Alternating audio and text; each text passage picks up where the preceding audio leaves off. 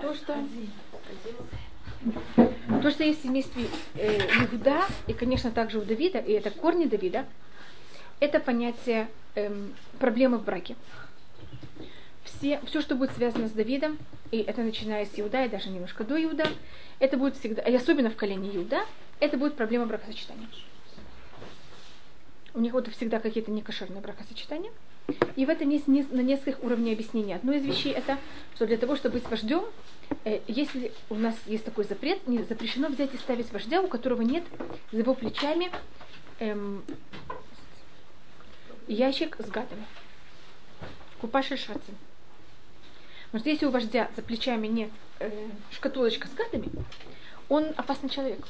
Потому что может очень быстро быть высокомерным. И другая проблема, он не будет понимать других бедных людей. Поэтому вождь в еврейском народе только кошерный, если у него за спиной есть шкатулка с гадами. наоборот. Наоборот. Искали люди без шкатулок. На здравствуйте. И обычно, если находишь шкатулочки, так это сразу говорят, как будто бы уходи с поста. А у нас точно наоборот. Эйн мавидим панаса ципух, элим кенню купашель шхацим тлуяло мяхуа. Я просто перевожу, переводила это дословно. Так это у нас э, одна вещь. Так поэтому, а мне кажется, самая унизительная вещь для человека, это когда хотят очень сильно унизить кого-то, говорят что-то о его матери. Mm-hmm. На русском даже целый язык есть такой. Матерный язык. Да. Да. да. Так поэтому у нас всегда будут проблемы именно со стороны матери в семействе Давида. Не со стороны отца, а со стороны матери. И это какая-то закономерность. И другая вещь, которая связана тоже с кровосмешением, это царь, он рассматривается как, он же вождь еврейского народа. Вы знаете, что когда э, отношения между Всевышним и еврейским народом рассматриваются как брак между Всевышним и еврейским народом. Так если мы жена, а Всевышний наш муж, и, а кто такой царь?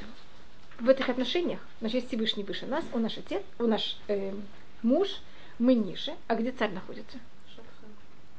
Он шатхан или он мешает этой связи? Понимаете, что я рассматриваю в какой-то мере? Он как-то немножко Эм, значит, царь должен себя ощущать вообще никто, для того, чтобы никак не мешать эти отношения между Всевышним и еврейским народом. Момент, когда царь не начинает себя немножко как-то ощущать, он кем становится автоматически? Э, пересекателем? А пересекатель это что-то в, что в роли кровосмешения.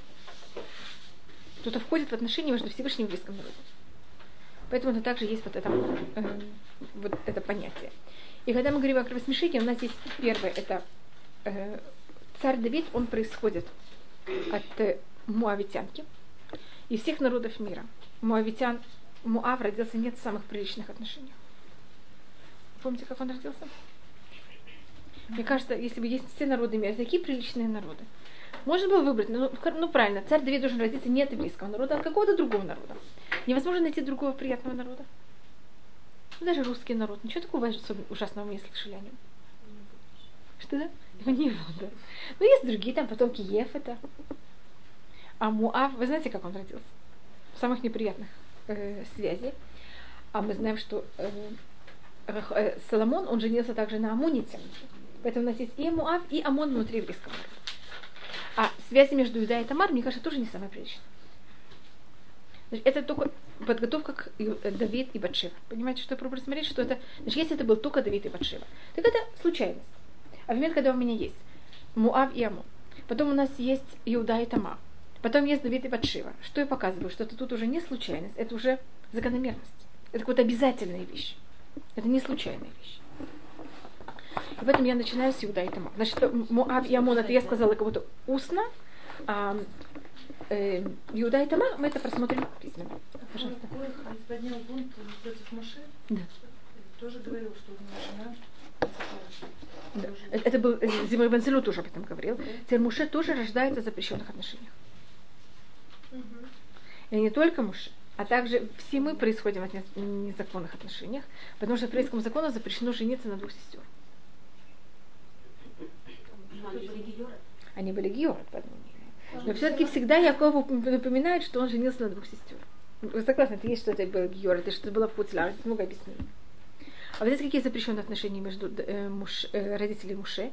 Э, его мать, его бабушка, она была у Амрама, э, вернее, жена Амрама, что это Юхавит, это мать Муше, она была тетя Амрама. а тетя и племянник это запрещенные отношения. Но это были тогда не только Муше, это был также Аарон и Мирьям.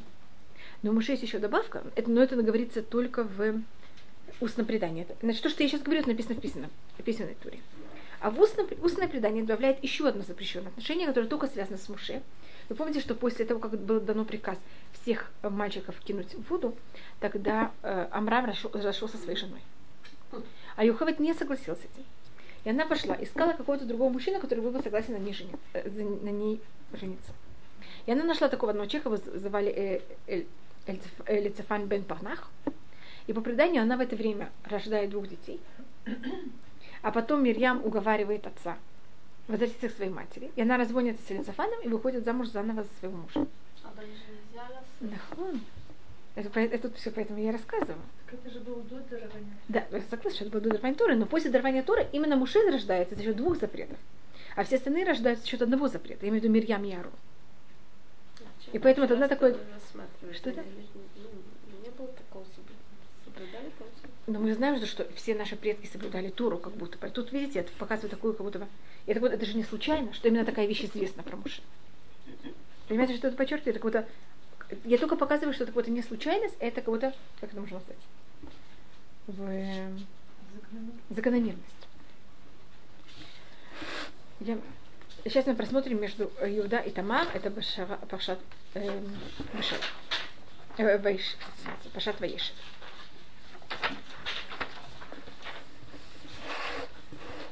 В, и тут рассматривается о том про Иуда. И что происходит? У Иуда он женится на женщине, которая называется Бачуа. Ее отец назывался Шуа. Я, по-моему, рассказывала вам, что также Батшева называется Бачуа. Я не показывала такую вещь. Нет? Так если у вас есть Ибраимим, можете не дать ктувим какие-нибудь? У кого-то есть лишние ктувим? Так, пожалуйста, откройте хумаш на э, Перек Ламитхет, посук Алиф. Посук даже эм, бет или гимель.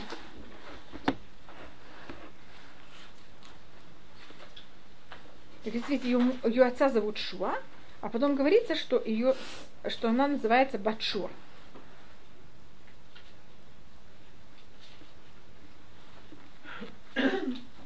Если вы рассмотрите, если вы откроете Ктувим,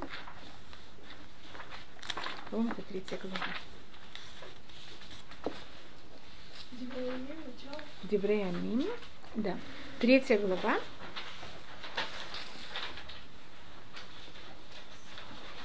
Пятый посук.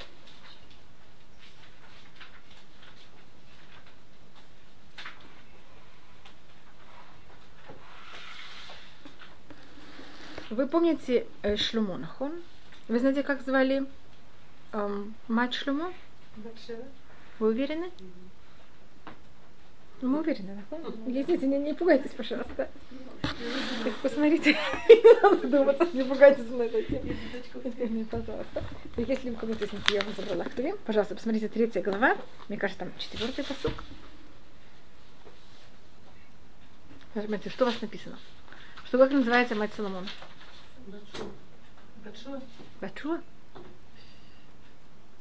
Понимаете, почему я тут открыла? Это показывает э, Абарбанель, что у нас имена повторяются. То есть там вместо бет, э, Вав. Теперь, какое правило это может быть? У нас на иврите есть такое правило, и тогда я объясню, что такое слово шуа вообще. И как это. Э, на...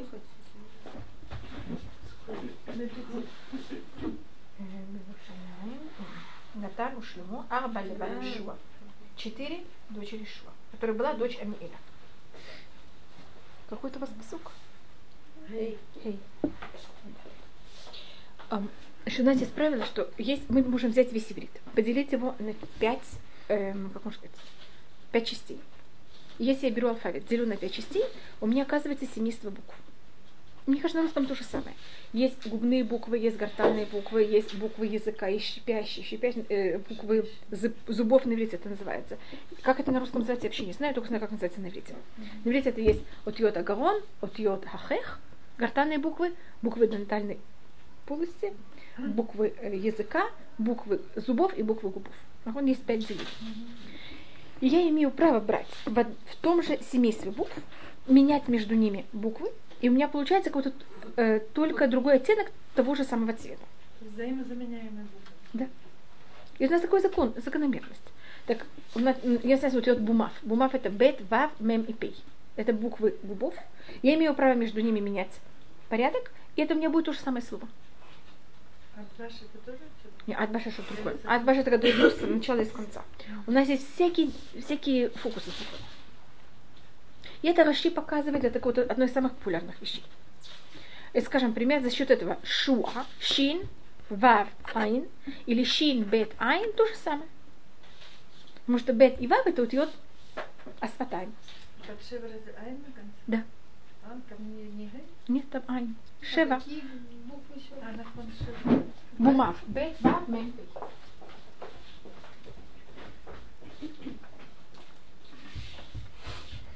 Я написала гей. По невежеству.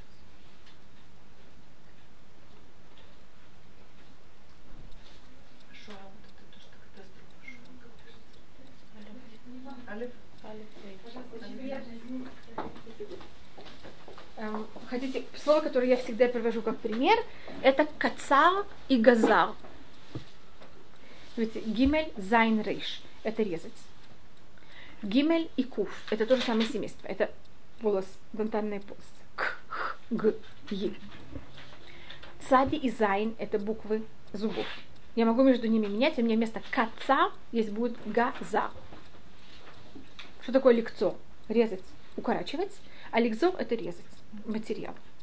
Ведь что это вариант, другой вариант той же самой идеи, то, что называют оттенки. Или, скажем, вы знаете, что э, э, женщина была сотворена из ребра. Ребро называется на иврите целя. А Медаш говорит, что Всевышний все время говорил быть скромной. Цануа корень цади нун айн. Это цади ламит айн. Ламит и нун это буквы губу, э, языка. Я между ними меняю, у меня получается то же самое. Это понятно? Это приводит один раз в комментариях у Маши. Он показывает, как регель, это ходить ногами, и э, рахилут, вы знаете, что такое рахилут? Сплетни, это то же самое. Рахиль и рогаль, к, х и г меняются. Есть Таилим такой посук, ло рогаль алишона. Точный перевод это не ходил пешком по языку. Понимаете, как? Имеется в виду не сплетничал. Именно как это? И мы, очень много корней и очень много идей в Танахе так объясняем. Это вот такая, такой закон. Когда вы смотрите на слово, или другой пример, мо- и у нас еще добавочная вещь, это какая-то простая вещь. Это какая-то простая вещь, всеми принята, вообще неоспорим, неоспоримая. Есть добавочная вещь, что мы еще имеем право брать и менять порядок букв в слове. Слышали когда такую ужасную идею? А, Может быть, я вам показывала, у нас есть слово кевес. Вы знаете, что такое кевес? Барашек.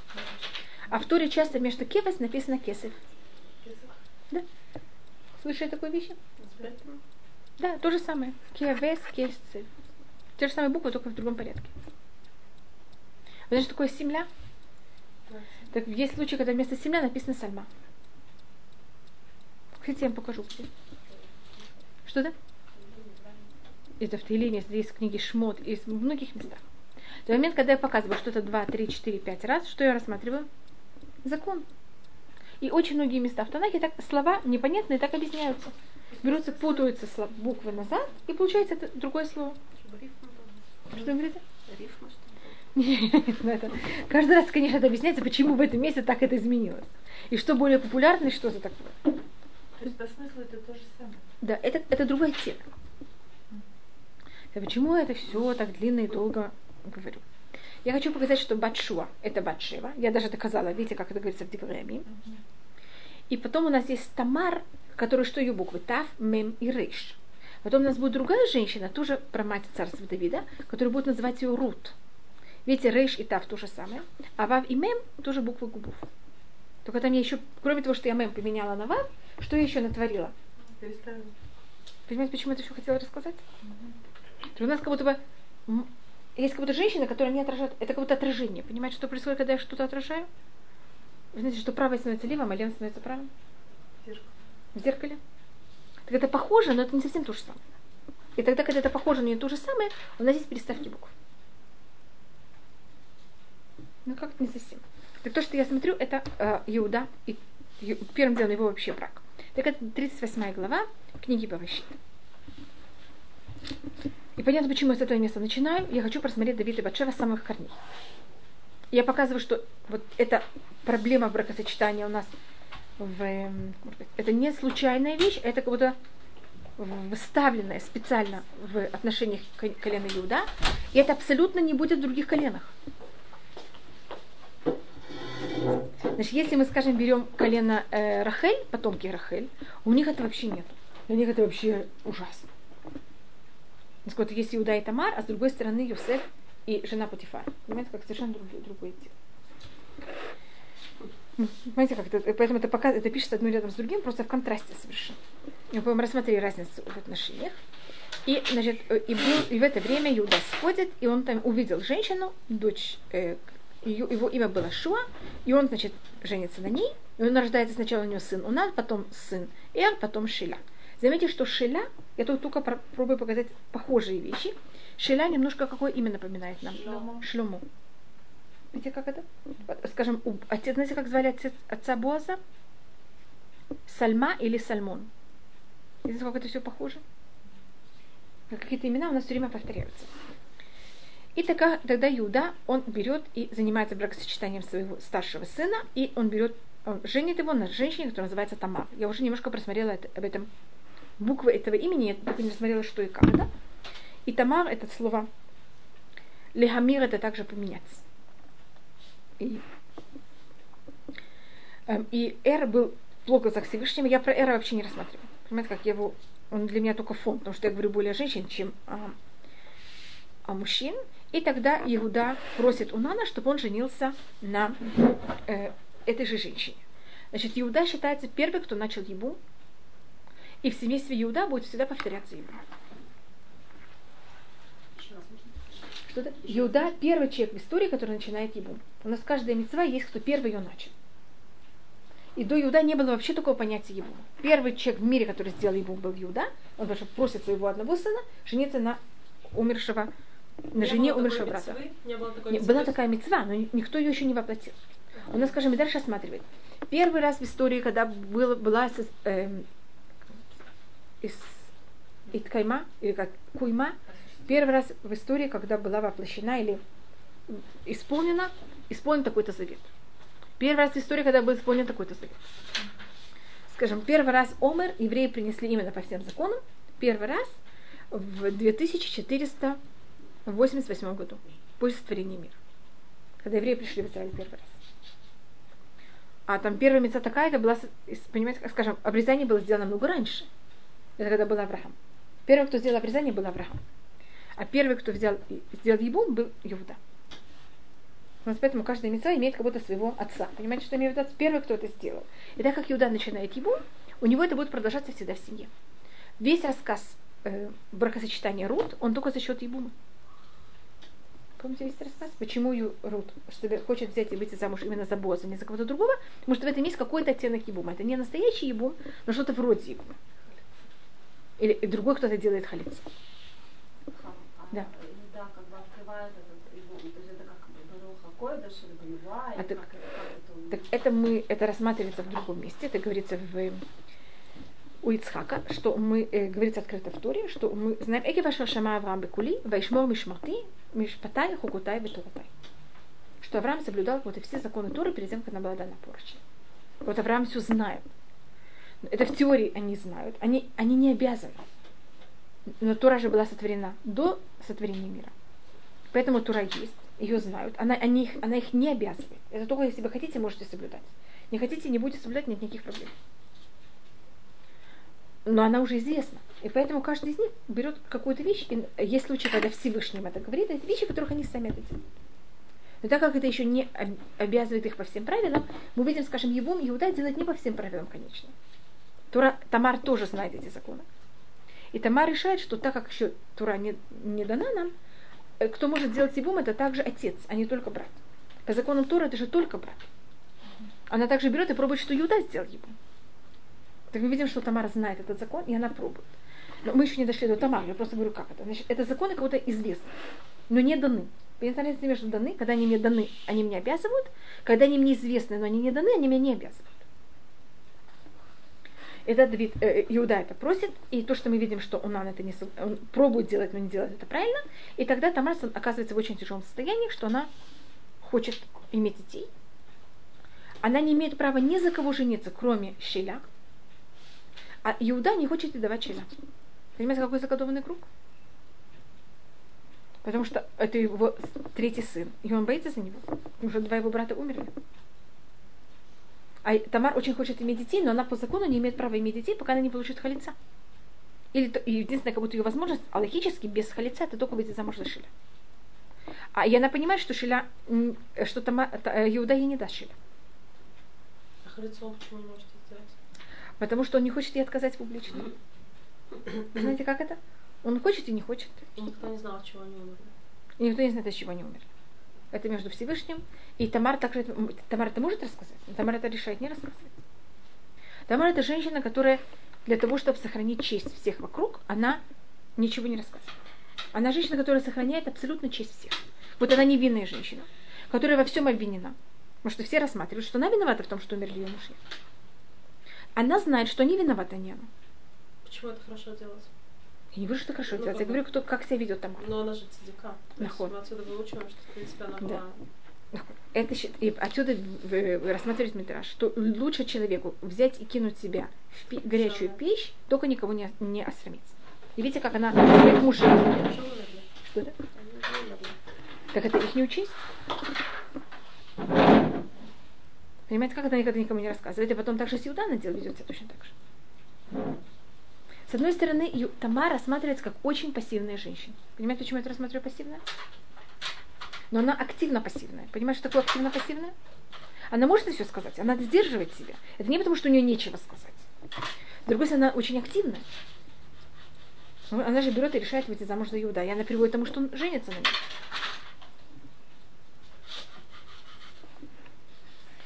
Это то, что она берет, и она решает сделать. И тут рассматривается, что также, э, я, не показывала про Тамия Мика, насколько она похожа на, как она говорит с Иуда. Что она говорит с ним абсолютно равно- равноправно. И вот так к тому моменту, что он вдовец или... Он вдовец. Она ждет, что он вдовец, и она видит, что он вдовец. И Шеля ей ни- никак не будет. Тогда решает взять и пойти на такое очень унизительное для себя вещь. Почему она не делает то, что мужчина? Что да? Может, э, должна быть Шеля, у него нет никакой возможности это сделать. И я понимаю, что Шеля на это не пойдет вообще никак. Он не хочет давать харайца, чтобы ее публично не обидеть. Да. И то, что он не женится, это ее публично не обижает. Вы понимаете, мне кажется, мы в жизни оказываемся часто в таких Ну, ситуациях. та же самая... Это такое, понимаете, как это неприлично. Отказать неприлично, а сказать да тоже неприлично. Нет, сказать да я не хочу, а отказать неприлично. Результат тоже. Да. И тогда у Тамара вопрос, как она из этого выйдет. То, что делает Тамар, это она согласна взять и пожертвовать собой абсолютно. Вот и пожертвовать своей честью. То, что мы видим у женщин в семействе Иуда, это, это женщины, которые берут и решают, мне кажется, э, расстаться с самой дорогой вещью, которая есть у женщины, это своя личная честь. Вы согласны? Есть такое понятие, как личная честь, есть понятие, как женская честь. Вот одна из вещей женской чести, это мы хотим, чтобы, скажем, те, кто на нас женились, они падали ниц перед нами и просили даже не на одном колене, а может быть вообще на обоих двух коленах. И непонятно, что там говорили. Если мы говорим про Иуда и Тамар, там точно наоборот. Если это Рут и Буаз, там точно наоборот. Это очень тяжелая вещь для женщин. И именно такие женщины, они получают, от них начинается царство э, Давида. Это же, с одной стороны, у них есть очень большая честь никого не задеть, если я рассматриваю про Тамар. С другой стороны, они согласны с собой взять кого-то, понимаете, как себя как будто бы растоптать в кавычках. Но другого ни в коем случае никак не задеть их честь. Это очень такая сложная вещь. А что из этого, ну, как бы, ну, Рахель, она ничего не сказала, из нее произошел Бенемин, который молчал вообще, все, Да. все молчали. А что происходит из Тамары, из тот, который... Они всегда будут разговаривать. да, все но, будут но они говорить. с собой жертвуют, как бы, в принципе, Да. они с собой жертвуют, да? Что из этого происходит? Но они собой жертвуют активно. И не жертвуют так, они кого-то достигают то, что они хотят. Они жертвуют честью, но не жертвуют идеей. Вы понимаете разницу? Рахель жертвует собой. Потому что Рахель тем, что она дает Леа Симоним, и вообще всем, что происходит, она как будто теоретически считает, что она вообще никогда не будет женой э, Якова. И у нее как будто нет никакого выхода из положения. Рут и Тамар, они согласны пожертвовать своей честью для того, чтобы достигнуть свою цель. Знаешь, что такое цель? Они хотят выйти замуж и иметь детей. И они во имя этой цели согласны пожертвовать честью, чтобы получить то, что они хотят. Это совсем что-то другое. Ну, но тут она могла бы и не получить того, что она хочет, если бы ее сожгли и все, если бы он ничего не сказал. А, то- я- только вопрос бы, что она бы в любом случае имела бы детей. Вопрос, что бы было, это сожгли, это не целый биот, что бы было. То есть ей бы дали вначале родить, а потом сожгли? Может быть, или там это есть мнение, что были, поставили бы клеймо, там было бы очень унизительно для нее. Но оба раза они воспитывают детей сами, можно Что да? сказать. Оба раза практически они воспитывают детей. Они, куда жертвуют собой. Но, они, ну и, конечно, у них есть ребенок, у них есть э, потомство. Но у них при этом нет мужей. Да. А Тамар, он не жил больше Это спор. не? У Тамар и Иуда это спор, а у Гуд по преданию вы знаете, что в эту же ночь э, Буаз умирает. У них как будто не, они, вы хотели ребенка, вы получите ребенка, как будто личной жизни у них так, так и нет. Но это логично, что их преступно, если она так, Что да? если она так жертвует честью Да. своей. Это логично, это. Вот это то, что она куда согласна на все. И куда очень, понимаете, как это женщина, которая вот жертвует своей личной жизнью во имя цели, которую они поставили перед собой. И эм, одна из вещей, которых тут можно посмотреть, это, э, вы знаете, что есть там микро, если кто-то это видел, так я извиняюсь, что это повторяю еще раз, когда мы говорим с кем-то, особенно когда у нас есть тамей амикра, вы знаете, что такое тамей амикра? Они нам показывают, какую интонацию разговаривали люди. Это законы ударения, законы э, припитания это называется, где ставить точки. И они также показывают, как петь, какую-то какую интонацию это произносить. Так если просмотрите э, 38 глава, э, 16 посук. Это разговор между Иуда и Тамар. Посмотрите, что это мы почти у нас это просматривается между в браке только вот в этом случае. Какой интонации он с ней разговаривает, такой интонации она заканчивает. Она ему отвечает.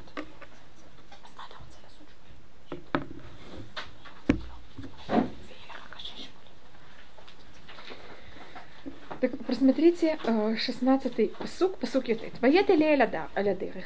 Вайомер. Посмотрите над слово Вайомер. Вы видите над слово Вайомер, когда он говорит к ней, две запятые такие сверху. Вы видите над слово Вайомер две запятые сверху? Или вы не видите? Видите? Теперь потом она ему отвечает. Ватомер. Видите над Ватомер в тех же самых местах две запятые? Значит, если вам кажется случайность, посмотрите на следующий посуд. Ему не нравится, как она ему отвечает. Значит, если вы входите, если мужчина входит в дом, начинает диалог на каком-то тоне, интонации, что обычно происходит? Как ему отвечает жена? На получше, на той же самой интонации? Ему не понравилось. Когда ему не нравится, он берет и меняет интонацию. Посмотрите в 17-м посуке. Вайомер. Видите, тут закеф гадоль, палочка с двумя точечками. Или вы не видите такую вещь? А что, как она ему отвечает? То же самое. Ему снова не нравится. Посук Ютхе. Видите, над слово Вайомер Ревия такой ромбик.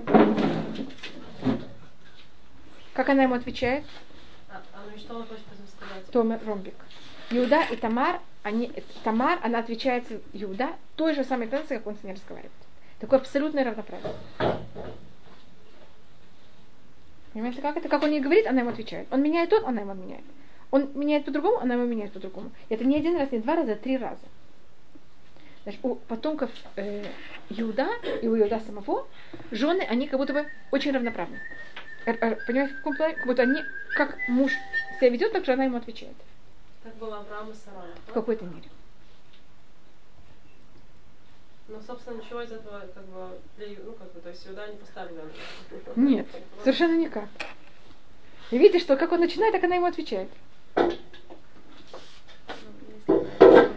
Что это? Если она решила из себя изобразить то, что решила, Да. так она- Так она себя ведет, да. Не, но, мы, но, но видите, что она ему дает возможность вестись в какой-то мере. Не она начинает диалог, она в какой-то мере дает ему возможность начать, но как он говорит, так она ему отвечает. Она идет за ним абсолютно равно. Понимаете, она не начинает этот диалог. Он начинает этот диалог, и она ему отвечает.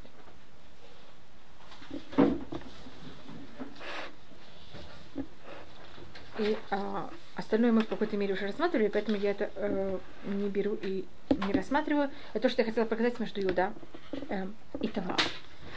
Следующее, что у нас здесь, это Буаз и Рут, и мы это уже рассмотрели на какой-то мере, когда Рут идет к Буазу в поле. Вы помните такую вещь? И это тоже в какой-то мере на каком-то уровне может рассмотреть как продолжение Юда и Тамар.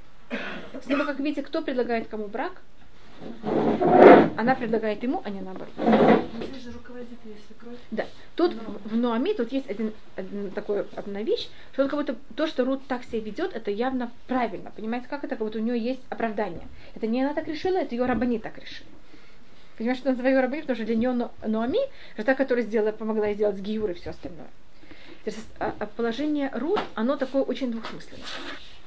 С одной стороны, мы рассматриваем, что ее первый брак с Махлоном, значит, это вопрос, который тоже рассматривается, он был кошерным браком или нет. Потому что она- Вопрос, кто она была, кто она считалась.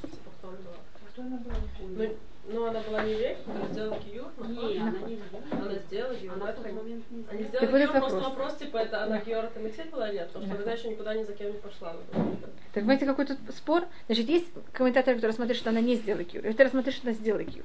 Только что хочу посмотреть, как будто я хочу дойти до какой-то середины такой. Если мы рассмотрим, что она не сделала кьюр, тогда ее отношения с Бозом, это нет в этом никаких, никакого элемента э, ебума. Потому что то, что она была до этого жена Махрона, она вообще не была его жена. Потому что она была не еврейка, этот брак совсем не, совсем не закон.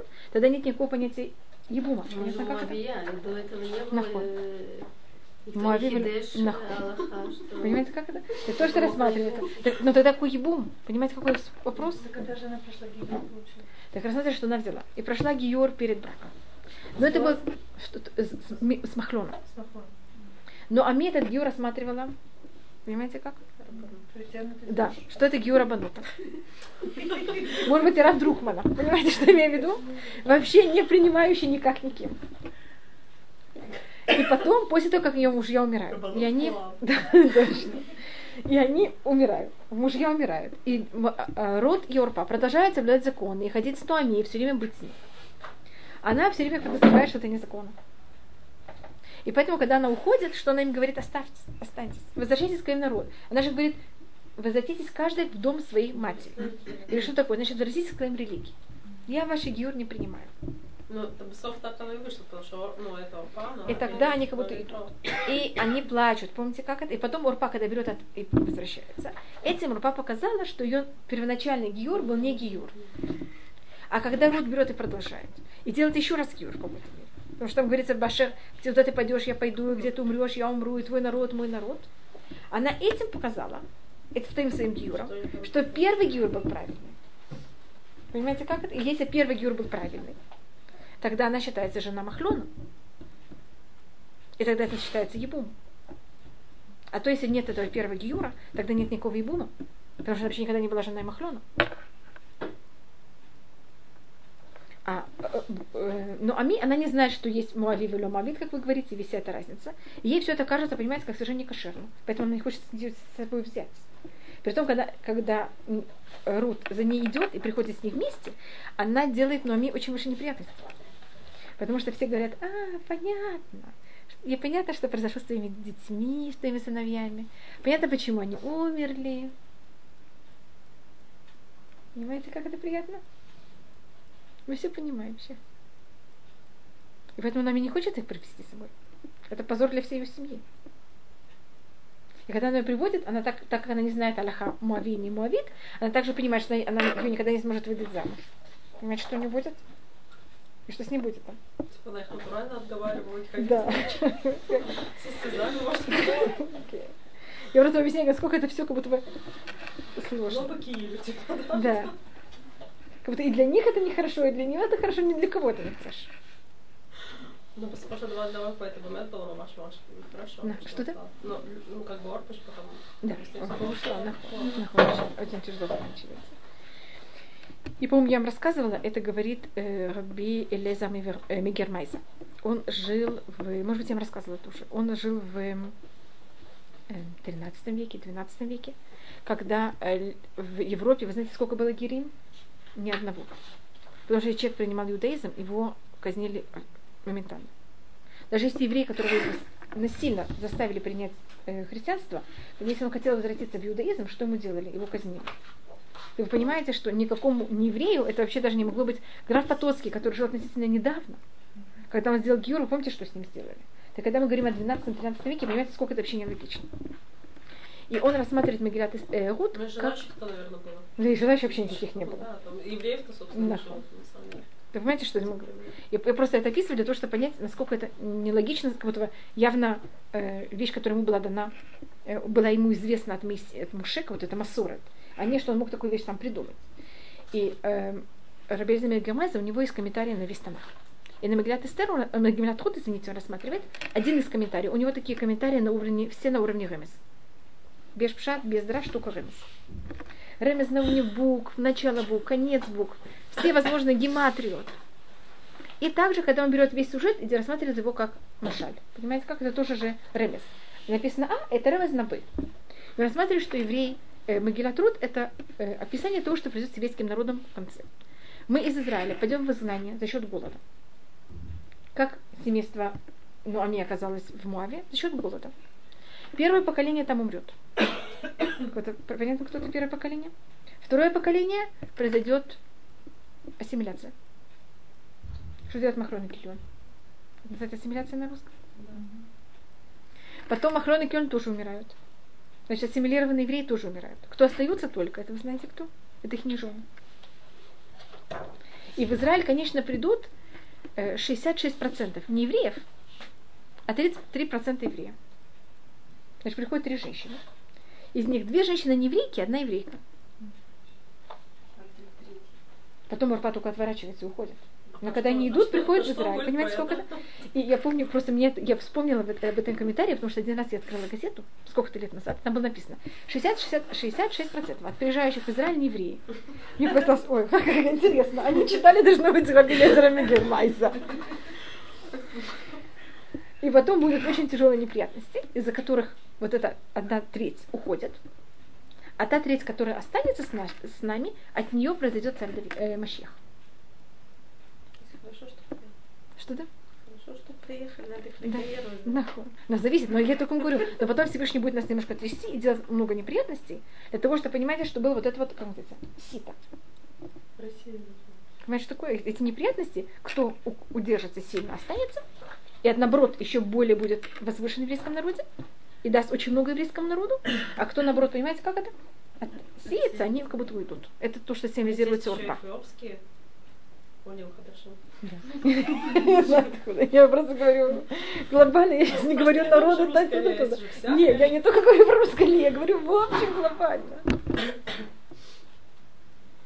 Так я только немножко про Магилат э, Гуд, понятно, как, как она э, можно увидеть также в наше, в наше время уже не приезжает так много улим. Так это не настолько, как будто можно сказать, явно. Я просто показываю, как это есть, И что символизирует Руд? Что вы говорите? Пока не приезжают. Да, пока не приезжает. Но, но- но в последнее время, когда приезжали, были вот в конце, мне кажется, были примерно такие Есть цифры. процесс обратный. Да, нахуй. Так это вот это процесс обратный. Это. Нахуй. Да, конечно. То есть тут тоже непонятно, кто Что и как. еще ну. Что еще говорит? Ну, ну, есть многие вещи, которые Нет, ну, там. Ну, я даже не знаю, я даже на придумать даже вспомнить. Потому что у него это совершенно, он не пишет это как пророчество. Вы понимаете разницу? Он пишет совершенно спокойно, как комментарий на, на, на Магилатруд. Раби Элиэзер Мегермайса. Очень. Я думаю, это где-то немножко после Раши. Ну, значит, 13 век, 12 век. А, нет, помидорная тарелочка. Это, Германия. да. Это ашкназим, очень такой ашкназим.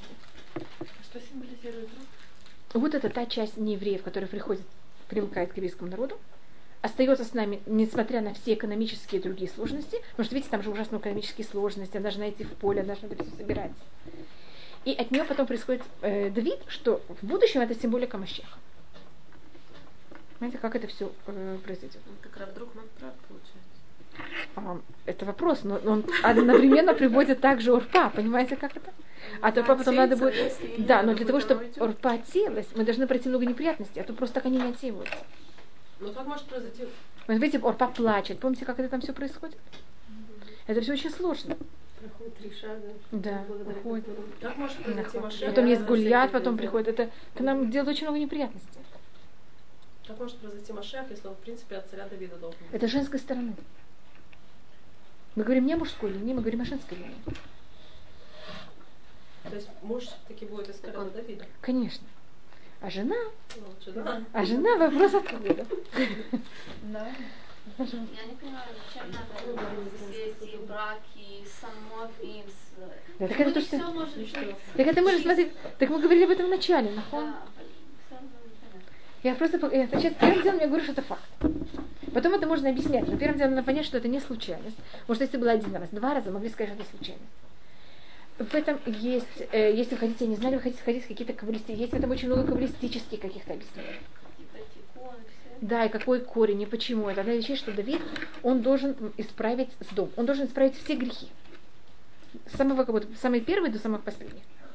И для этого он, э, и у нас есть такое понятие, это говорит э, Орахайм, что есть деление между мужских душ и женских душ. Женские, ду- э, у нас есть вот это понятие, значит, когда Всевышний сотворил мир, он кого-то распределил души, есть души, которые находятся а, как будто свободные, у них есть такой свободный выбор. А есть души, которых Всевышний первоначально взял и закабалил в зле. Для того, чтобы... И это очень, очень высокие души, которые Всевышний их засунул в ужасно какие-то нехорошие места. Есть люди, которые рождаются в нормальных местах, а есть люди, которые рождаются в Гарлеме. Знаете, что такое Гарлем? Да, вот я все время про это. Теперь, почему этот Гарлем это один из самых нехороших районов в Нью-Йорке? Или в какой-нибудь, допустим, Бразилии. Где- Понимаете, в каких-то ужасных каких-то местах. Или в каких-то семей, понимаете, в каких-то из, в очень странных ситуациях. И что? И это считается очень великие души, которых они должны пройти, так как они очень великие, для них бы родиться в нормальном месте, это какой-то не выбор, это вот нормальное для них. Поэтому для них дается, понимаете, как какое-то очень низкое начало, для того, чтобы они могли, как вот, и, и дается великая сила, чтобы им было как вот это возможно все взять и пройти. И в основном это женские души, которых их путь более тяжелый и болезненный. Для того, чтобы их исправить, надо сделать что-то немножко неправильное, чтобы их оттуда вытащить. Заметьте, что Авраам о, и Сара, это, они вот вначале рождаются как будто равноправны. В нормальном мире они как-то выходят достаточно спокойно. У Авраама есть там какие-то неприятности, его кидают в огонь, но достаточно быстро это как заканчивается. Окей. Но, скажем, Ицхак, он где рождается? Но Авраам и Сара, вот я не рассматриваю их. А вот Ицхак рождается в правильном месте. А где рождается Ривка? И надо Ривку оттуда вытащить. Шлются Элиезер, и он чуть там не погибает. Помните, что его чуть не отравляют? И он как-то оттуда его вытаскивает. Рахель или А еще, еще сложнее, потому что что происходит с Рахель А? Яков сам туда должен пойти. Там тяжело работать, его там обманывают. Видите, что женские души вытащить очень тяжело. Даже если был один случай, вы сказали случайно. Понимаете, что я показывала? Что это? Поэтому то же самое Урут. Махлон и Кильон и все семейства Элимелеха сходят в Муав. Им это кажется, что они сходят за счет себя. Они не сходят за счет себя. Они туда сходят для того, чтобы вытащить оттуда Рут. И это все происходит очень болезненно. Понимаете, в каком плане болезненно? Для того, чтобы вытащить оттуда Рут, это все непросто. И это люди, у которых вся жизнь, она какая-то... Знаете, есть люди, у которых все правильно по правилам. Люди, у которых все идет через пень колоду. Так это вот эти женские души, которые находятся в сле. Это, судьба Рут, как вы рассматривали? Судьба Рахель. Понимаете, что я рассматривала? Вот это все как будто бы не так, как, ну, не как у нормальных людей. Не знаю, есть, есть такое понятие, как нормальные люди. Ну, скажем, относительно Ривка. Смысл в том, что, допустим, Рахель у нее то и заканчивается не очень хорошо. Да, и поэтому я и говорю так. Вот, так, У неё ну, начинается всё равно неправильно. Она имеется Да, виду, что, конечно. несмотря на то, что ее жизнь, собственно, от начала до конца не- совсем не песня, все, все хорошо. в общем. Да. И у Рут то же самое. Но у Рут, у эм, Рахель, все не как нормально, не как у нормальных людей. Почему невозможно Тамар Сиуда? Почему не делать это все нормально? Почему? Это то, что я в какой-то мере рассматриваю. Понимаете, как они должны пройти как будто такой вот неправильный путь. Это какой-то минус, который с помощью минуса доходит до плюса. Но это минус, который- морального облика вождя, да, то есть он как бы примером является, в принципе, для всех. Только, значит, для того, чтобы минус, исправить минус, я не могу минус исправить с, помощью плюса. Исправить минус можно только с, помощью- минуса. Знаете такую вещь? И это, вот, скажем, жизнь Рут. Что все будет Минус минусы. плюс. Плюс, да. Так это Рут. Это Рахель. Понимаете, кого я рассматриваю?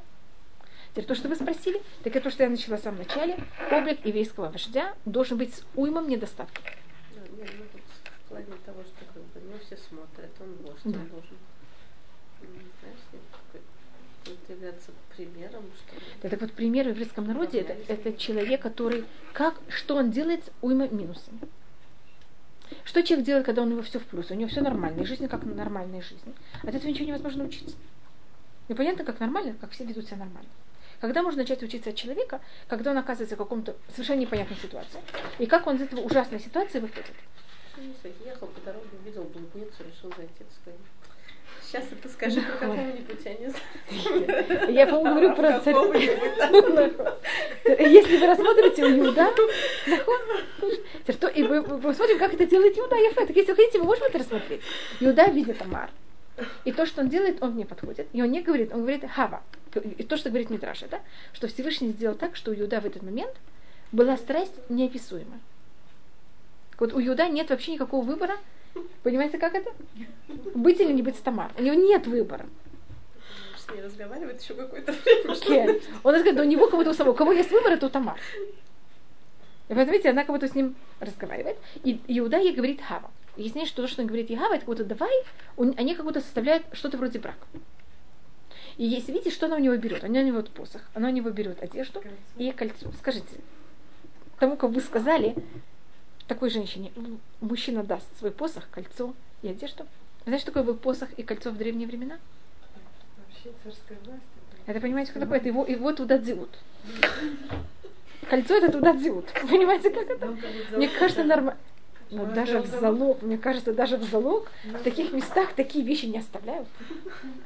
Мне кажется, лучше оставить обувь, чем туда дзиут. Извините, что я так нехорошо говорю, извините. Но понимаете, что я имею в виду? А это похоже Бедюк? Это то, что я подчеркиваю. Это в какой-то мере брак. Тут проблема свидетелей. Но поэтому это рассматривает, но это снова до дарования. Но это до дарования Торы. Это то, что я подчеркиваю, это до дарования Торы. Не, ну я подчеркиваю, что это до дарования Торы. Поэтому до дарования Торы понятие свидетелей. Понятие брака немножко другой. Но то, что не оставляет эти три вещи, это понятие брака в какой-то мере. И он с ней договаривается, что она его жена на этот период. Она запрещена всем другим. Пока, а когда она получит этот ктивизим, помните этот, тогда она в этот момент Гет. Да, гет, это развод. Почему он, вероятно, грустил, когда этот Да, пастух там ага, хотел не, не находит. И тогда она остается его жена. То Сейчас проблема испытания Иуда, может быть, это мы не рассматривали, и это вообще понятие Давида также. Есть люди, у которых их испытание это сделать грех или не сделать грех. Потомки Юсефа, их и Юсеф сам, Юсеф с же- женой Потифара. Это выдержать и не сделать грех. А у Иуда Всевышний у него отнимает выбор не сделать грех. У него нет такого выбора. Он, он делает грех, это понятно. Весь, все испытание Иуда это что ты делаешь завтра утром.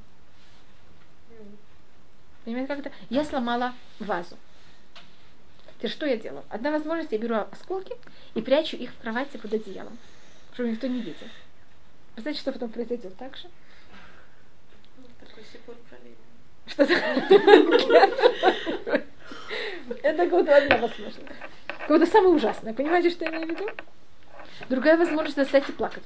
Что недостаточно, что кто-то другой взял и вместо меня это все очистил. Меня еще надо пожалеть и по головке по, как называется, погладить, успокоить. Встречали таких людей? Да правильная вещь это что сделать? Взять и собрать хотя бы осколки и куда-то выкинуть. Еще лучше, может быть, купить новый. Возместить то, что вы взяли и сделали. Я просто тут пробую сделать несколько возможностей, что можно делать, когда кто-то сделал какой-то ужасный поступок. Мне кажется, первое наше как это, э, внутренний порыв, это, мне кажется, взять, собрать и спрятать под, на кровати под одеялом. Вы согласны? Нет, но это не только по-детски. Мне кажется, и взрослые тоже так любят делать. И в каком доме? Значит, я объясняю, что я имею в виду. Значит, первый мой порыв это скрыть, что я вообще вел себя неправильно. Не что никто не знал. Не брать никакой ответственности.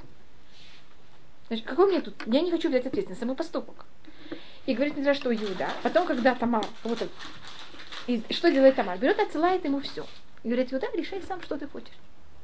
Хотя все было у него в руках.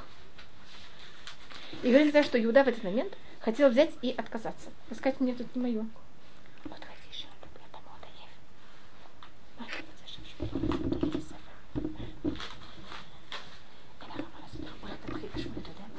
תצייר לי עכשיו עשרה שודדים. את כל השודדים מהספר השודדים. ותצטרפס את ספר שאתה רוצה. תצייר את השודדים. את כל השודדים, את כל השודדים. И, и тогда э, говорит Мидраш, это рассказывает Мидраш, что Иуда себе представил, что если он приходит и говорит в суд, это я, Яков об этом узнает. И что делает Яков? Открывает дверь и говорит, Иуда, до свидания. Все, ты не мой сын, ты выходишь из 12 сыновей Якова. Ты вот теряешь во все возможности быть потомком еврейского народа. Еще раз это. Я не поняла, что. Значит, Иуда в суде. Да. И тогда Ю- Тамар отсылает Иуд- Иуда Посох, посох и все это. И Иуда сейчас может признаться и может не признаться. Может засунуть это в кровать под одеяло. Понимаете, что я имею в виду? Сказать не мое. Тамар ничего не скажет. Он знает, что Тамар не скажет полслова. Теперь, если он скажет, что это не он, она ничего не скажет. В этом мире как это будет сделано? Соглашена. Все спокойно. Ну что, собственно, он же кидеш, что она боится? Что это? Но, как вы сказали, анкидеш, на, на, на момент. Прилично. Это как будто по закону все правильно, но ужасно неприлично. И для Иуда это просто инфаркт.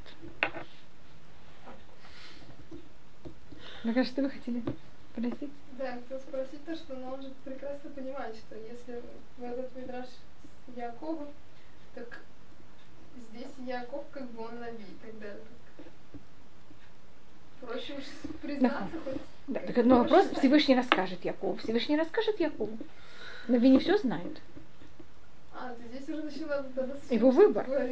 Доход, да? И говорит даже то, что И- Иуда кого-то в первый момент считает, не, в чем не признаться, и, и иметь пот- и считаться один из потомков Якова. И он уверен, что когда он призна... скажет, что это он, что скажет ему Яков? Ты все теряешь, все, уходи из моего дома. Твои потомки не будут евреи. И Яков очень резкий. Почему он так боится? Вы знаете, Да, откуда мы знаем, что он очень... Вы знаете, Да, откуда мы да. знаем, что Яков очень резкий? У Якова есть эта черта очень большой ре- резкости. Это помните, что Рахель, когда она спрятала Трофим, А, кто да. имел Трофим, чтобы умер. И известно в семействе Якова. И его слова, они как будто влияют сразу. И невозможно ему ничего объяснить. Когда он слышит такие ужасы, что делает Яков? Сразу что-то говорит, и когда он что-то говорит, все это подписано. Понимаете? долго. Что-то? Долго. Да, наход, это в плюс. Это Яков. Это как будто одно из особенностей Якова. С другой стороны, он это убийство. Что это? Так вопрос это и убить, не убить, там целые вопросы, что будет. Явно, как они будут, какое имя они будут, как- какой у них будет судьба. Даже если не убийство, в любом случае, как это будет все казаться. И Иуда берет тогда на себя ответственность и признается, зна- считая, что когда он призна... скажет, что это он, он теряет все. Но по-настоящему, как мы знаем, что тем, что он признался, он не потерял все. Он все выиграл. Но когда мы делаем плохой поступок, как нам кажется, что если мы признаемся, мы получим все или мы потеряем все? Хотя, когда это кто-то другой, не мы, мы ему пробуем объяснить, что если он признаем, да, скажет, он эти, наоборот, выиграет, в наших руках, глазах он возвысится, и какой он великолепный. Но когда это касается нас, мы этого не чувствуем. Или не совсем. Так это считается испытание Иуда. Это потом то же самое испытание у Давида. Значит, есть люди, у которых испытание не грешить, есть люди, у которых испытание, наоборот, выдержать, признаться после. И это два совершенно разных характера. И те люди, у которых испытание признаться, у них как будто бы нет выбора грешить. Понимаете, в каком плане? В каких-то случаях они как будто... Это, это вот то, что вложено уже. Это явно произойдет. Только вопрос, они признаются в этом или нет. И это Иуда и Тамар вначале, и потом то же самое будет Давид и Батшева. Да все, что я сейчас пробую рассмотреть, это как вступление к Давиду Батшева. Понимаете, как это? Рассмотреть Давида Батшева как продолжение закономерности, которая происходит в семействе. Так это, понятно, почему я открыла э, Хумаш. Сейчас мы уже перейдем за последние 20 минут к самой э, Давиде Батшеве. То, что у нас осталось. осталось. Мне кажется, что мы да рассматривали про Муав, как с Амоном, как это связано, эта война, помните? Да, это вы сказали. Мы такую длинную вещь рассматривали, почему, как это произошло. Может, Давид не может сам пойти на войну. Предыстория. Да, и поэтому, это, видите, все время связано с Муав. Там моавитяне все время вмешиваются. И потом и моавитяне, и амонитяне. Там о- оба народа кого-то замешаны. И мне, я не знаю, я вам говорила, что идол э, Амона и Муава это был Мельком. Мельком это э, царство. Видите, Мельком это какого корня? Мелех. Потому что понять, вот каждый народ имеет какую-то свою особость. И особость Амона и Муава это было царство. Поэтому так назывался их. Я вам рассказала, что корона Давида была, которая была до этого на голове этого идола. Они когда воевали, они захватили этого идола, под, подвешена, да, потому что она была очень, очень тяжелая, им рассказывала такую вещь. Значит, на, э- на этом идоле была ужасная какая-то очень драгоценная корона, очень тяжелая, просто неописуемо. Так, Есть одно мнение, что там был очень драгоценный камень, очень дорогой. Есть мнение, что она сама была какая-то неописуемо э, тяжелая. И она была на голове идола. Вот идола Муава, идола Амона, вот это вот, кто символизирует это понятие царства. Так поэтому был такой человек, который звали его Итая Гити. И он не сделал гиюр, слава Богу. И, значит, до того, как пришел Итая Гити, все вещи идолопоклонства надо было все уничтожать. Как пришел Итая Гити, жизнь стала великолепной. Потому что давали Итаю, он все кидал, говорил, какие глупости. И все можно было пользоваться. Я вам говорила, по-моему, что Да, не еврей может аннулировать это поклонство, а еврей не может. И тогда Давид взял эту корону. Хотел себе надеть на голову. Но проблема была, что если он наденет ее на голову, от- у него это будет перелом черепа. Так то, что они взяли и как-то сооружили что-то вроде э, магнита, добавили там какое-то железо, сооружили магнит на э, потолке. И когда Давид сидел на стуле, корона была, понимаете как? Вот казалось, как будто она на голове Давида, а по-настоящему она была подвешена. Это было? А так это поэтому я подчеркиваю, что вот это, потому что этого, этот идол это символика царства. Ну, Это чисто внешняя какая-то вещь. Нет, это, что, это много более глубокое, это не внешнее, это какая-то глубокая вещь. Что корона идола, понимаете, которая символизирует царство в мире, она сейчас на голове Давида. Да, но каким образом он это сделал? Я только вам рассказываю, как, что рассматривали наши. И поэтому Амон и Муав это вот та- те два народа, которые через них должно войти э, в кровь в еврейский народ для, для того, чтобы в еврейском народе было царство. Потому что их понятие это символика царства. Это не был Давида. Что это? Это так же будет Давида. Если можете мне дать сроки, я просто покажу вам, где говорится об этой короне. Вот, вот это. А Батшева, она из какой семьи была? Она была внучка Ахитофеля.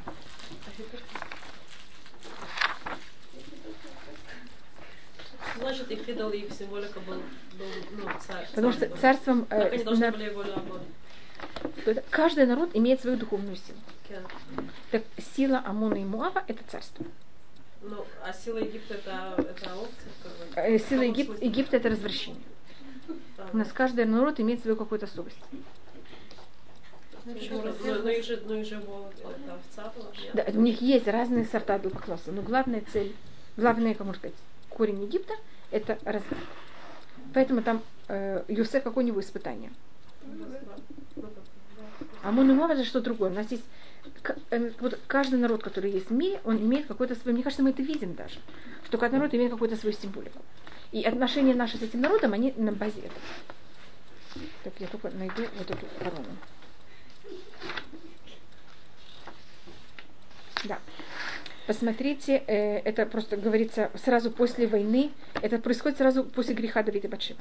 12 глава, э, 30 посыл. У вас есть два?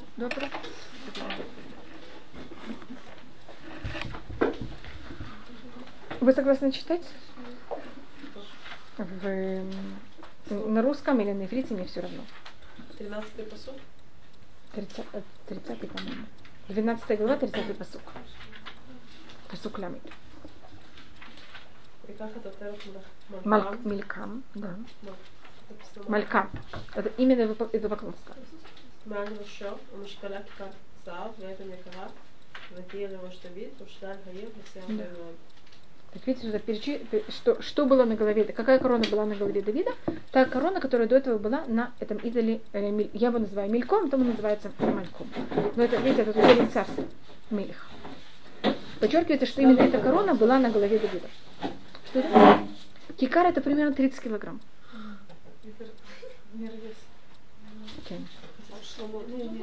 Что да? У Шлему я не знаю. Но у Давида была явная эта корона.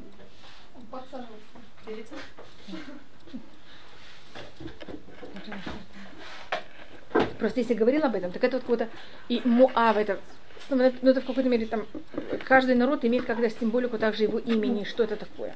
Так вот Муав, его символика это царство. Поэтому именно от Муава входит Руд, который дает евреям царство. Потому что вот в еврейском народе нет понятия царства. Мы как будто очень равноправны. И поэтому для того, чтобы в еврейском народе было царство, должно прийти извне, и должно прийти именно из тех народов, которые символизируют царство.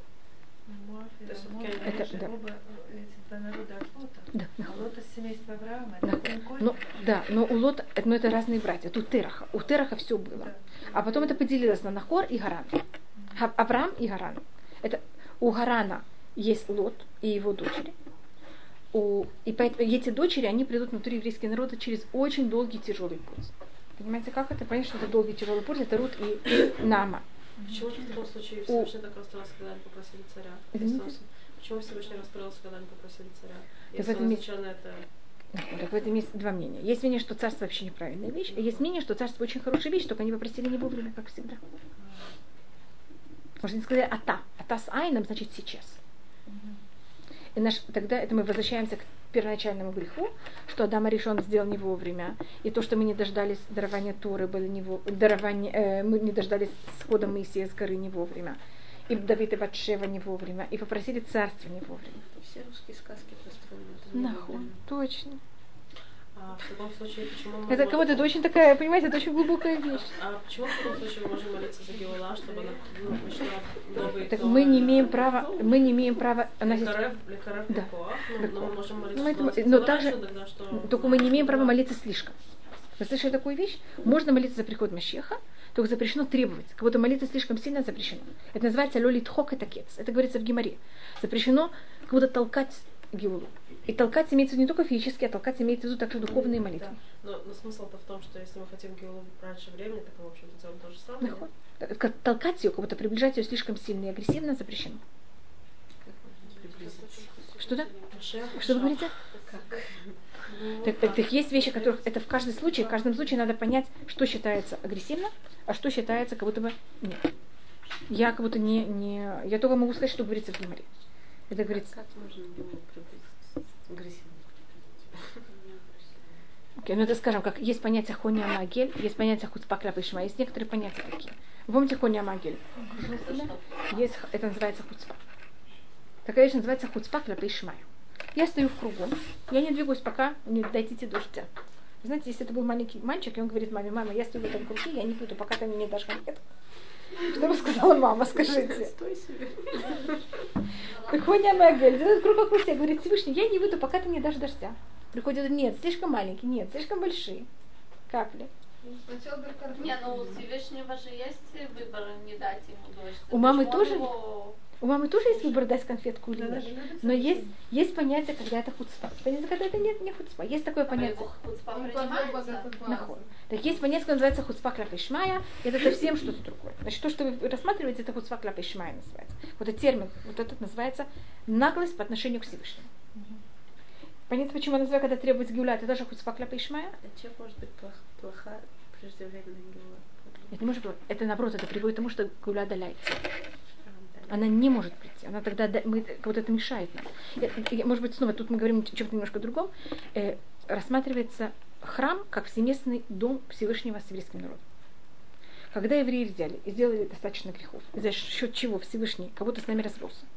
Не совсем, но хотя бы, понимаете, на каком-то уровне. И тогда что происходит во время развода Хасвахалиля? Что делается с совместным домом? Что же это? Разрушается? Э, э, Совместный дом разнимается, или как это, конечно, называется? Разделяем. Разделяется. Это хурбан. И что говорят жене Хасвахалиля? Вы знаете, что такое на иврите, как называется развод? Геруши. Что такое герушим? Изгнание. Видите, легареш это то же самое, как, как это выгнать. Это Мидраш, он сравнивает э, все это, то, что я говорю. Теперь, если жена хочет показать, что она очень хочет заразиться к мужу, если она придет тихенько, когда никто не видит, начнет обнимать, как можно сказать, кровать, там стены дома, плакать и говорить, ой, как мне ужасно, как, как, как, понимаете, как это? Это что приводит к кого-то мужа? Его, он расчувствует, как, ну, понимаете, что происходит? Что говорите? Расчувствует.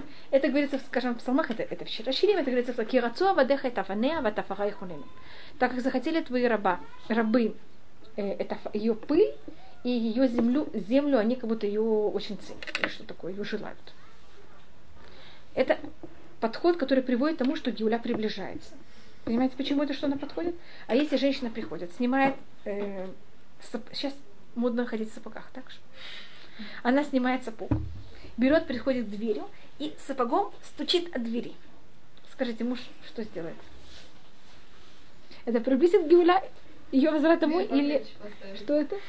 Или от, от а, как называется? Вы понимаете, что это ты имею в виду? Хорошо, она при этом говорит, не знаю. Мне кажется, не зависит, что она при этом говорит, если она стучит э, сапогом от двери. Дорогая, это снова? Да. Что, поэтому я не, я не говорю, что нет, возможности для так Есть, но зависит в какой форме. Так когда это хуцпа, это только это мешает. Когда это вот в такой форме, поэтому есть, и это одна вещь, которых немножко, мне кажется, может запутать людей. Потому что, с одной стороны, Всевышний говорит, я жду, что вы показали, насколько вы о мне скучаете. Я жду, пока вы покажете, насколько вы желаете землю Израиля. С другой стороны, когда это делается слишком неправильной форме, это тоже ничем не помогает. Потому что говорится, что не будет избавления из Изра... Э, еврейского народа, пока евреи не покажут, насколько им это все желано. Здесь в какой форме это показывается, что это жира. Поэтому есть понятие наглости, есть понятие, понимаете, как другое форма.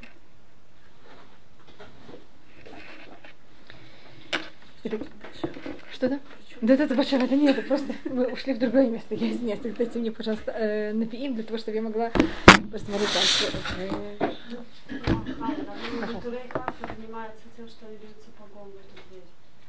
Или наоборот, на Туре и карта они считают хотя бы, что они стоят и охраняют, чтобы никто не смел бить в стенку, э, как это называется, э, сапогом. Но они это охраняют так сильно, что они бывают, как вы говорите, это делают тоже нахально. Понимаете, как эта проблема? Но то, что на Туре и карта взяли на себя ответственность, это охранять, чтобы никто не бил сапогом в дверь. В каком смысле, как они, ну, они говорят, что нельзя приехать много евреев в Израиль. И что-то такие... А они такие... А они говорят, что они приехали правильно. Поодиночке. А потом расплодились. это потом уже, но они как будто... Так Понимаете, как это? Но они это делают, как вы совершенно говорите правильно, очень, можно сказать, очень резко. Есть Просто последний сюжет, когда несколько дней назад они обнимались с Ахмадинежадом, есть А, это не знаю, да? Ну, это, это какая-то очень И маленькая они очень часть. просили, чтобы он уже помог скорее, чтобы вот все было хорошо в мире. Он очень, они очень просили, там делегация человек 20, чтобы Это Ну, их всего на всё два. бросили Это сюда, чтобы уже государство за... Да, так они считают, что израильское государство это вот ботинок. И поэтому этот ботинок надо срочно отсюда, как можно сказать, ликвидировать. Только они хотят этот ботинок ликвидировать очень агрессивно. Что это тоже неправильно. как? Но сколько было этих... Помнится пророчество, и скорее придет Машиах. Так, понимаете, но у них это, понимаете, в какой форме? Они считают, что Израиль это ботинок. И они должны, вот поэтому я рассмотрела, что они очень охраняют, что тут не было ни в коем случае ботинка. Что да? Магог. Это, это арабы. Это арабы стараются. Это не они. Э, Нет. Но из того, что вы сказали, вы знаете, сколько их всего-навсего таких вот э, людей, я не знаю даже, как их назвать, их как бы, их всего-навсего 20 где-то, 50 максимум во всем мире. Но они очень любят шум. Это был Раба Брамлой, он был начал, тот, кто начал движение на Туриках, да? Можно так рассмотреть. И у него есть дочь, которая вышла замуж за, Арави, за Гирша. Не знаю, я думаю, Рав Гирша его нельзя назвать, его зовут Гирш. Я извиняюсь, тоже совершенно не связано ни с чем, что мы сейчас рассматриваем. Какой раб Авраам была, который папа? Раб Амраблой. Который дедушка был? Он тоже просто. Может быть, не знаю, как, какой его, потому что у них очень большое семейство. Так вот, Амраблой, он потом женился на женщине, которая сделала Гиюр на Рут Блой. был тоже такой шок во всем Миашарим. Но это если я хочу заниматься желтой прессой Иерусалима или желтой прессой Тулайканта. Это было... Извините, что я так это называю, но понимаете, как это были такие... Да, да. Интересно, Так он, э, и у него есть которая вышла замуж за этого Герша. И этот, этот Герш, он очень любит прессу. Вы знаете, есть люди, которые любят прессу. И он для того, что его фотография была в прессе, согласен сделать все, что вы хотите. Его все в Миашарим достаточно сильно презирают. Вот если вы не понимаете, сколько такая то маленькая очень группа поклонников, их очень мало, но они очень любят прессу. А понимаете, а люди, там, как Ахменаджад и все остальные, для них они просто подарок с неба. Ну их вот сколько-то в Америке, сколько-то в Израиле, очень маленькая группа. Но так как они все время фотографируются, понимаете, кажется, что их, они представители кого-то. Они представители, да? Но они представители самих себя, у них больше них никого нет. И когда мы говорим про натуры карты, самой натуры карты их совершенно не видит как часть себя. И очень их презирает, потому что настоящая натура карта не любит вообще никаких вот, еврейских, понимаете, они вообще даже не фотограф- фотографируются. Попробуйте настоящего человека из Миашарем сфотографировать. Он сразу, вы не знаете как, вы, вы видели, может быть? Они как-то покрывают лицо, они это не могут терпеть. Поэтому какие-то совершенно там какая-то такая... Да. Поэтому это сейчас немножко э, другое. Вот поэтому у них и получились такие 20 человек, которые очень любят Да. Да. чтобы они уж совсем тут не остались без защитников, я должна сказать, что мы живем в очень милой действительно. Не, конечно, я. Нет. Особенно, когда они поджигают. мы живем Не, не, я, я ничего не имею против, поэтому я говорю, есть Ну, карта, а есть Гирш. Не в этом дело. Дело в том, что на самом деле они единственные, кто ведут себя, кажется, достойно евреев.